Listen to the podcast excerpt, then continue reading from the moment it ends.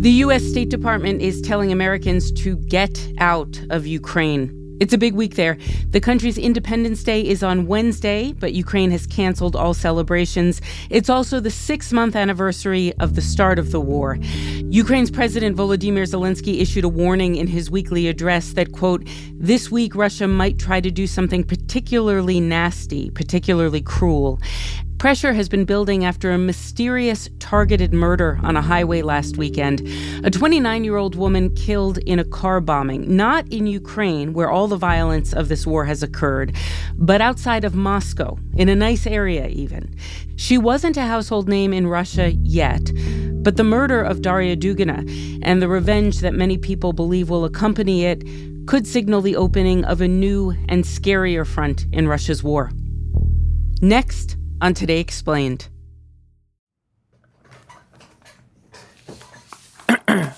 okay. Mint, mint, mint. Okay. You wouldn't pay $15 for a cold brew, and you never spend $250 to see a movie. So why are you paying so much for your cell phone plan? Mint Mobile offers premium wireless plans for $15 a month. That's Hey, Jimmy, honey, do you want pasta? Hey, Mom, I'm recording right now.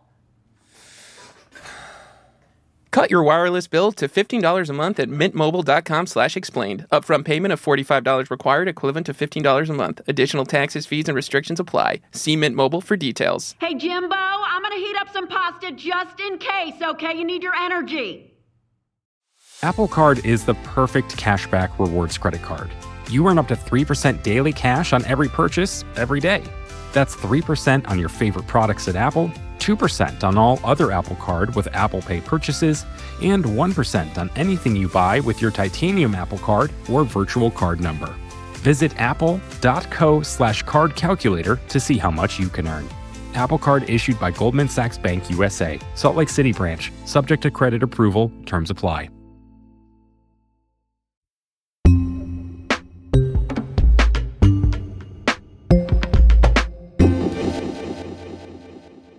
It's Today Explained. I'm Noel King. Andrew Roth is Moscow correspondent for The Guardian. He's been following the apparent assassination of Darya Dugina closely. Andrew, tell us what you know. So, Darya Dugina was leaving a festival on Saturday evening. And as she drove away from this kind of big, sort of right wing political festival, she was driving on her way back to Moscow when all of a sudden her car exploded. It was a sort of massive explosion that tore through the car, and she was killed at the scene of the explosion. Russian authorities say she was likely murdered, a bomb placed under her seat. The question is why? So Darya Dugina is, first of all, a political commentator. Uh, this is a person who would go on television, and she was pretty conservative in what she said. And, and in Russia right now, that means that she was fairly pro-war, meaning the war against Ukraine. Russian state television's tribute to Darya Dugina, killed in a car bomb on Saturday night. A signal to us all, the presenter says. She died for her views. She died for the idea of the Russian world. Dasha Dugina. She'd been very outspoken about her opposition of the government in Kiev and her support basically for uh, the Kremlin fighting in Ukraine. She says people in the West are living in a dream and they need to be nourished by this war. But the other thing that makes her important is who her father is. Alexander Dugin is probably one of the better known political thinkers, pundits in Russia, and he's best known as an extremely conservative, some would call him fascist, thinker on, on the Russian far right. To people in the know, Alexander Dugin, a philosopher and Russian public intellectual, matters because he says what Putin thinks. So, Alexander Dugin is best known for this idea of, of neo Eurasianism, which I guess you could call a version of Russian exceptionalism. This was a person who was fanatical. At times, he was viewed almost as a kind of huckster, a person who could always be relied on to come out with an ultra nationalist point of view about any conflict. So this is a person who was born into a military family, but kind of came into his own in the 80s when, you know, there were anti-communist movements coming out and this united a bunch of different people. And by the 1990s, uh, Dugin, along with another writer who was well known in Russia, Eduard Limonov, founded a movement that basically united far left and far right ideologies. Russia's disparate opposition has been left to unite under the umbrella of the Other Russia, an organization that includes a wide array of political opinion in the country.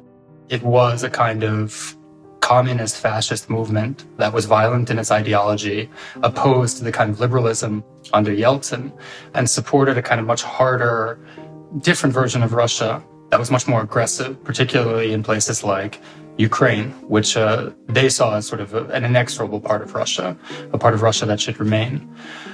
It's around this time in the, in the late 1990s that Dugin publishes what's probably his best known book.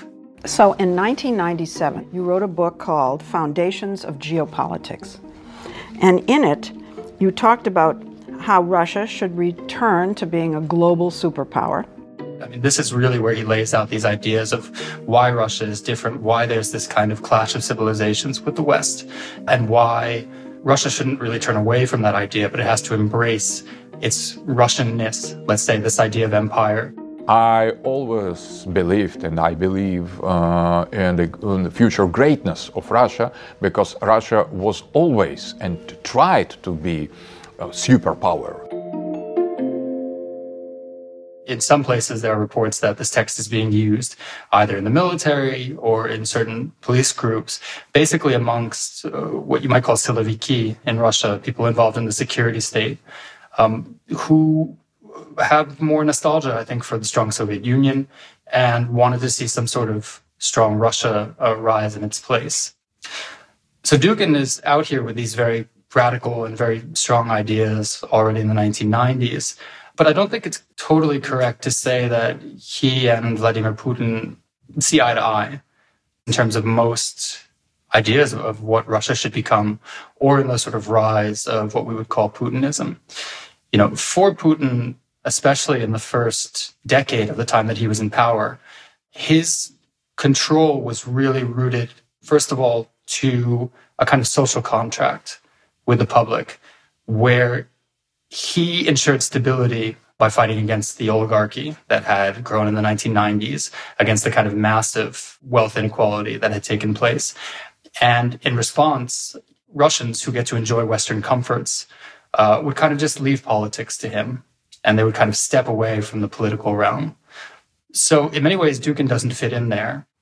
The moment that Dugin becomes more important really comes in 2014 when all of a sudden these views about clash of civilization really come to a head because this is the moment when Russia annexes Crimea. U.S. defense officials are keeping a very close watch on eastern Ukraine tonight as thousands of Russian troops gather on the border.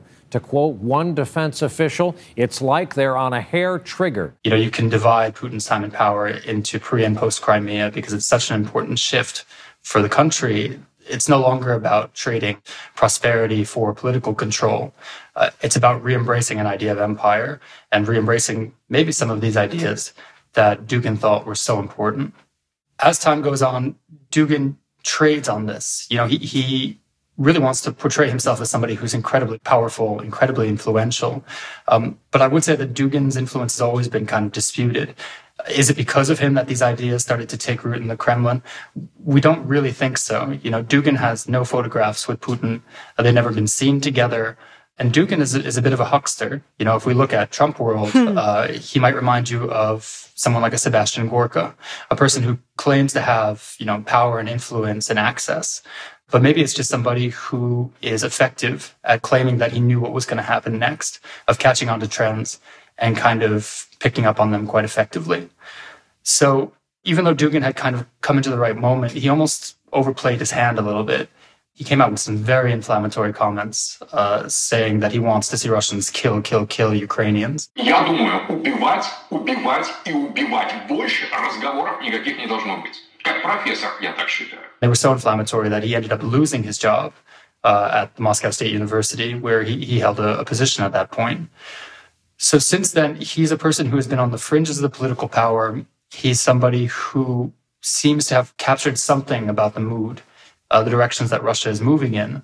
But it's somebody who has always been held at arm's length, and I would say who who remains kind of on the fringes of power in Russia. He's more of a curiosity than somebody who is really running the country.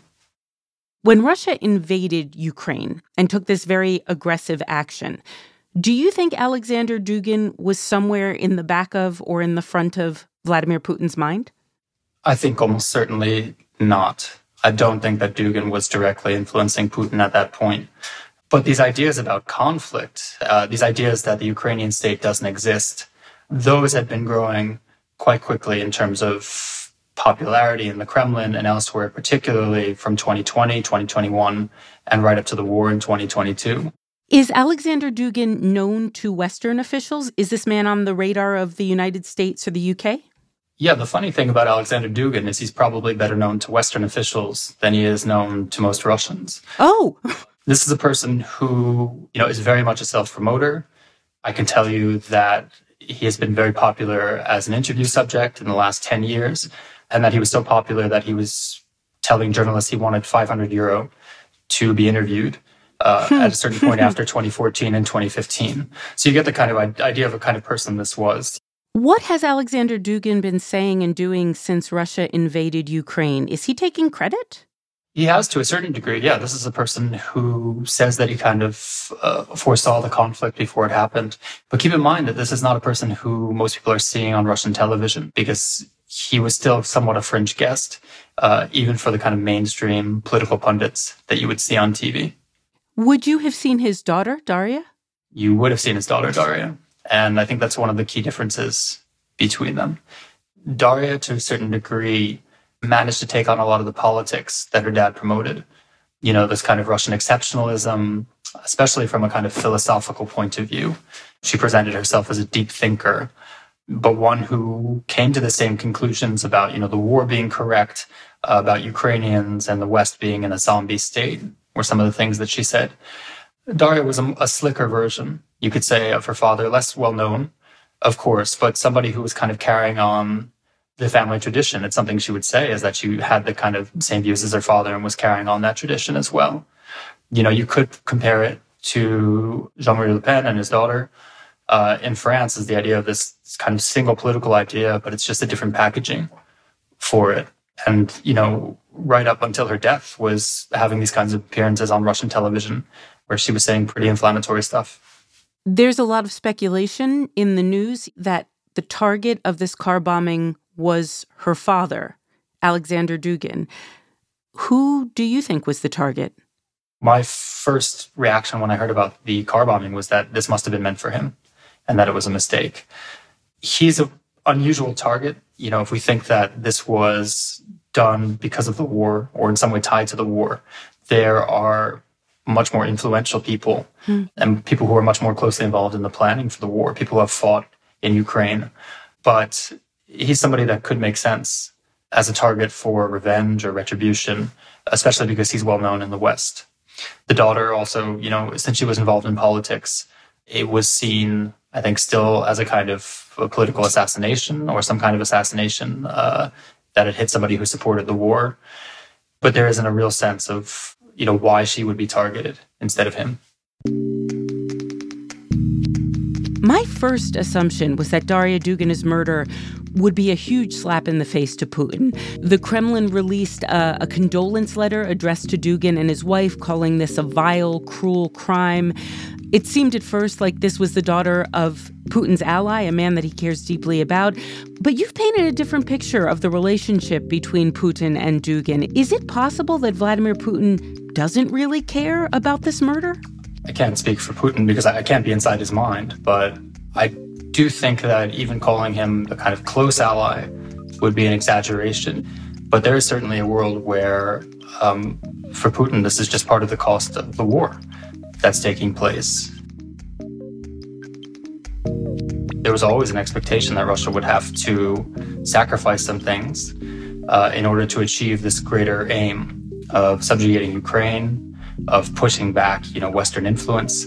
And um, after six months, uh, this is the kind of first, let's say, political attack, if this is tied to the war that's taking place in Moscow. And I think that it, to him, it could very much be just the cost of doing business. Coming up, will it increase that cost of doing business on Putin's turf? The murder of Darya Dugina may mean this war has finally come to Russia. Support for this episode comes from Mint Mobile. There's a lot to love about your cell phone. It gets you safely from point A to point B. It can capture some of life's most important memories. Hey, it even does cat memes. But when it comes to your cell phone bill, those warm and fuzzy feelings are nowhere to be found. Enter Mint Mobile.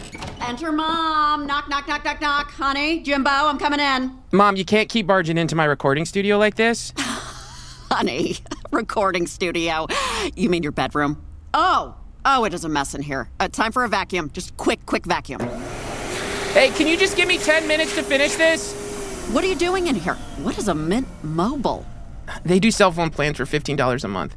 Huh, well, that's too good to be true. I know a scam when I see one, honey. No, it's not a scam. Look here. Plans come with unlimited talk and text. And high speed data delivered on the nation's largest 5G network. Oh, oh, that's something.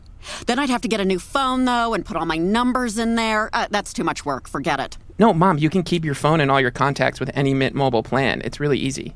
Huh. Same number? Yeah, same number. Okay, so I'm just gonna finish this ad Oh. now. Pretend I'm not even here. Not even here. You're standing between me and the computer. Oh, I'm sorry. I'm. Cut your wireless bill to 15 bucks a month at mintmobile.com slash explained. Upfront payment of $45 required, equivalent to $15 a month. Additional taxes, fees, and restrictions apply. See Mint Mobile for details. Mom, the vacuum! The vacuum! You never call. That's because I live here, Mom. Hmm. Apple Card is the perfect cashback rewards credit card. You earn up to 3% daily cash on every purchase every day. That's 3% on your favorite products at Apple, 2% on all other Apple Card with Apple Pay purchases, and 1% on anything you buy with your titanium Apple Card or virtual card number. Visit apple.co slash card calculator to see how much you can earn. Apple Card issued by Goldman Sachs Bank USA, Salt Lake City branch, subject to credit approval, terms apply. Она погибла за Россию на фронте, и фронт это здесь. It's Today Explained. At a memorial service for his daughter, Alexander Dugin said she would want Russians to fight. She died for Russia on the front line, he says, and that front line is here. And that notion that the war is now in Russia, Andrew Roth of The Guardian, that's a shift. Lay out for me how this began and where it might be going. So Alexander Dugin and his daughter, they left this festival, which is called Tradizia, or tradition, um, maybe about five minutes apart. And so he would have been driving down the same highway, uh, also going back toward Moscow, when the bomb ripped through her car and when she was killed. So what we know is that after that took place, that Dugin turned around, somehow had heard about what had happened, and went back to the site where the car uh, had blown up, where it had gone on fire and kind of crashed into a fence close by. And there's some video that was shared, or it's leaked, of him kind of standing there holding his head, uh, looking at, you know, this car where his daughter had just been driving that had just blown up. It's fairly raw. You know, it, happened just right after the moment when the attack took place. The images have been shared a lot, especially on, on the internet, you know, on social media, because tensions are very raw. This is a person who was very strongly disliked in Ukraine uh, for the things that he had talked about, you know, violence being necessary. And um, there wasn't much sympathy for him, I think. And that's kind of driving a reaction in, in Russia among the elites uh, who knew him as well, who have been very strongly demanding a kind of backlash or response to that.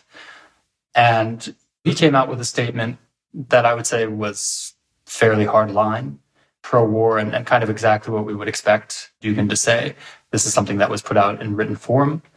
Uh, but he said that, you know, it wouldn't be enough to demand retribution for her death. Uh, what we really need is victory. He means victory in the war over Ukraine. And that he gave up his daughter, essentially, as part of his contribution to the war that's taking place. So very little in terms of changing any kind of political view or any view on what had happened. I mean, this was a very kind of hard line, stay the course statement for a person who just lost his daughter in this attack. Who is Russia saying is responsible for her death? So the Russians have come out and said that uh, they think Ukraine is behind the attack. Uh, it's not much of a surprise. That was kind of where this was all going. Uh, they claim that a Ukrainian woman uh, traveled with her, say, 12 year old daughter in a Mini Cooper across the border into Russia, uh, moved into the apartment where Darya Dugina lived, surveilled her, went to the festival, planted the bomb, you know, and then after the attack, that they took the same Mini Cooper, switched the license plates, and drove out of the country and are now hiding in Estonia. So that version uh, is a mouthful, and it naturally has a lot of people, you know, asking questions. You know, they have put out video of her this woman crossing the border, coming into Russia, and then leaving Russia, and apparently entering a house that they say is the same one that Dugina lived in. But it, you know, it's pretty far from any kind of concrete proof that she was involved in the attack. Ukraine has denied the attack, uh, and in general, Ukraine denies cross-border attacks. Uh, against Russia and says that you know it only speaks about attacks that basically take place in Ukraine and fighting that takes place in Ukraine. Um, but it has been a very strong denial in this case, and everybody who supposedly, you know, knows this woman or is involved has also so far denied um, that she has any kind of connection to the attack. So in this case, the FSB, which is the Russian security services, uh, we understand why they're accusing Ukraine of this attack, but it, it is a little bit difficult to take their accusations at face value. You know, we, we obviously need more evidence to understand what happened, and it, it kind of remains unclear. There are a lot of other theories about what could have taken place in the attack. One that the Ukrainians have discussed is the idea that it's what some call a false flag, the idea of a conspiracy where the bomb was planted in order to you know generate a reason to either escalate the war or launch a political crackdown at home right so it's the idea that russia itself you know launched the attack and then there are a bunch of other ideas too about what could have happened but first of all it's difficult to really find evidence for any of them. And second of all, some of the other theories probably aren't going to influence what happens going forward. To me, the key is that Russia came out with these accusations, they went public with them, and to a certain degree, that indicates that Russia is going to launch some kind of response to what's happened. In Ukraine tonight, fears of retaliation in a country already on high alert as Ukraine prepares to mark six months of war on Wednesday, coinciding with its Day of Independence. President Zelensky warning Russia may be planning something particularly cruel to ruin the occasion. Ukraine's second largest city will impose a round the clock curfew on a bittersweet Independence Day. Okay, and then there's reporting that a former member of Russia's parliament, a man who is on the outs with Vladimir Putin, is claiming that a Russian resistance exists and that resistance has taken responsibility. Can you tell me about that claim and whether you are convinced at all by it? It's a pretty extraordinary claim. It would be an incredible moment and incredibly politically important if there was a kind of armed resistance inside of Russia right now that was, you know, physically now taking steps to try to attack the government, uh, stop the war. I think a lot of people were very surprised to see the claims that were being made because there just hasn't been much evidence so far of a kind of real armed resistance inside of Russia. Um, so, you know, in many ways, all we can do is take the, the remarks at face value. But it seems like officials in Kiev and officials in Russia both have kind of rejected that claim so far. Do you think this could be a turning point in how the war is fought in any sense? You know, what the Russians who are speaking out most loudly uh, about this attack are saying is that they want to see retribution and that they want to see Russia really start to target uh, government buildings in Kiev, government officials. Um, they want to see targeted killings. And uh, while those have to a certain degree taken place so far, you know, we still see missile attacks against Ukrainian cities. Uh, it's clear that it could probably be stepped up and that we, we could see something that looks much more like urban fighting, both in Ukrainian cities, but also in Russia as well. Um, this is something that could become a danger for places like Moscow, St. Petersburg, where the Russian elite are. And it would be the first time when, for a lot of Russians, the war really starts to come home. In Moscow, one thing that's so surprising here is the fact that you could feel like there's really no war taking place at all. Uh, people go on with their daily lives. You see some symbols that are, you know, related to the war, mostly pro-war symbols like big Z's, you know, on, on public transport. But to be honest, otherwise you don't really see much of much of the war at all here. And if there start to be bombings, shootings, and things like that, I think that it really becomes unavoidable and, and impossible to ignore. Um, one place where we've seen that is Crimea, where somehow, you know, people were still going on vacation as though nothing was taking place, as though there was no war taking place in Ukraine, just uh, dozens of miles away. Uh, and it was only when ammunition dumps started blowing up there and that, you know, people started getting a little bit spooked and realizing, oh, you know, wait a minute, maybe, maybe we shouldn't be on vacation here right now.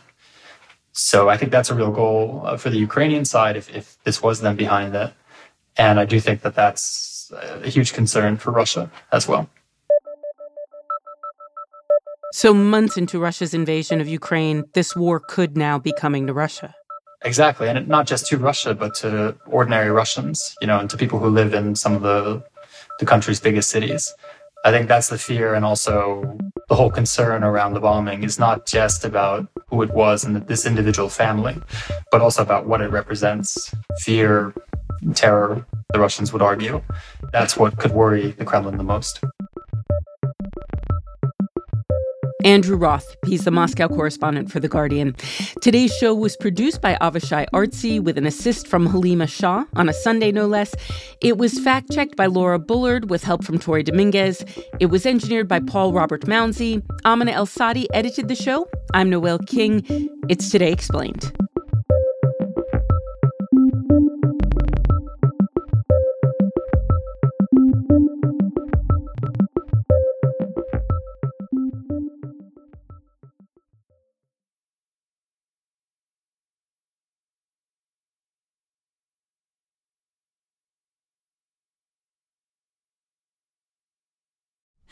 Let's see here. I think this plugs in here, and we'll just, whatever, we'll just, okay, record. Okay. Support for this episode of Today Explained came from Mint Mobile. Oh, this isn't so hard. Mint Mobile offers premium wireless plans for just 15 bucks a month when you purchase three months. That's a good deal. Um, and at Mint, families start at just two lines, unlike other providers who make you buy four or five lines to get the best rate. Goodness me, two lines! And here we are still paying for Jimbo's bill. What are you doing in here? This is my room. Uh, uh, nothing, nothing. I'm doing nothing. Wait a minute. Are you recording? You're are you Uh, recording? I'm almost done. Just just let me finish. I'm on a roll. Okay. To get your new wireless plan for just 15 bucks a month and get the plan shipped to your door for free, go to mintmobile.com slash explained. Upfront payment of $45 required, equivalent to $15 a month. Right, that's 15 times 3. Additional taxes, fees, and restrictions apply. See Mint Mobile for details. Oh, woo! Okay, that was actually pretty good.